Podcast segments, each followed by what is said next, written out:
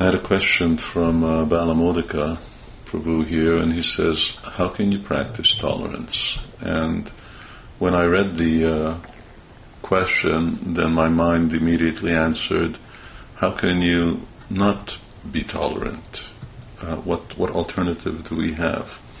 Uh, indeed, when we are living in the world that we're living in, where uh, people are constantly killing each other, torturing each other, causing each other so much grief, uh, where there's unpredictable uh, weather patterns that cause uh, tsunamis and typhoons and storms and cold and heat, where there are all kinds of economic, political uh, upheavals that make life uh, make life almost unbearable.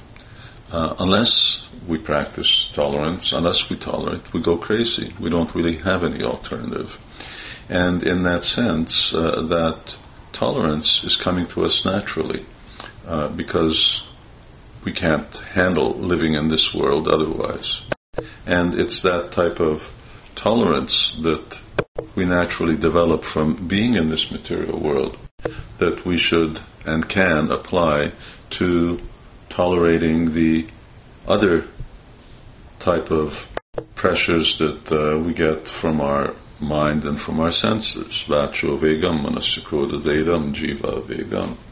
So these pushings are also there from the mind and the senses because as long as our hearts are full of material desires, therefore our mind and senses uh, urge us to fulfill those desires.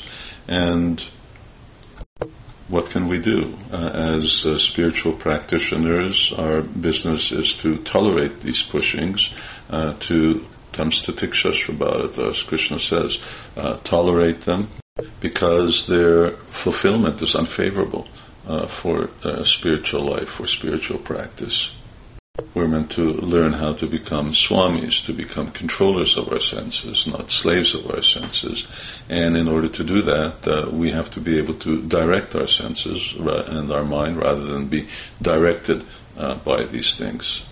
And so, the same way that we have to tolerate in order to live in this world. Uh, we have to use that same type of energy, understanding, patience, and determination in order to tolerate, to practice Krishna consciousness. Otherwise, if we become slaves of our senses, then that too will also drive us crazy because ultimately the mind and senses are never satisfied. And the more that we give into them, uh, the more that they demand and the more difficult it is to then again bridle them. Of course, we require more than just this type of intellectual understanding and this sort of standing up against uh, all odds as if we're fighting some type of battle with our own strength. Uh, we actually need the spiritual strength that comes from chanting Hare Krishna in order to be able to have the strength to tolerate both the reverses of material existence as well as uh, all of the challenges that uh, come from ourselves. And therefore, the careful, patient chanting of Krishna's holy names is so essential, not only because it gives us the strength to uh, tolerate our inner urges, but at the same time it purifies our heart and therefore decreases uh, those uh, pushings, decreases those central urges. And that's our real hope. Although by chanting Hare Krishna, the material world is not going to go away. It's still going to be the material world, and the difficulties and problems of the material world are always going to be there, and that's something we're always going to have to tolerate, regardless of how advanced we are spiritually. But at least the adhyatmic, uh, the uh, pushings of our mind and senses, uh, that can decrease and ultimately completely disappear when we've mastered the art of pure chanting uh, and our desire for sense gratification has been converted into desire for serving Krishna.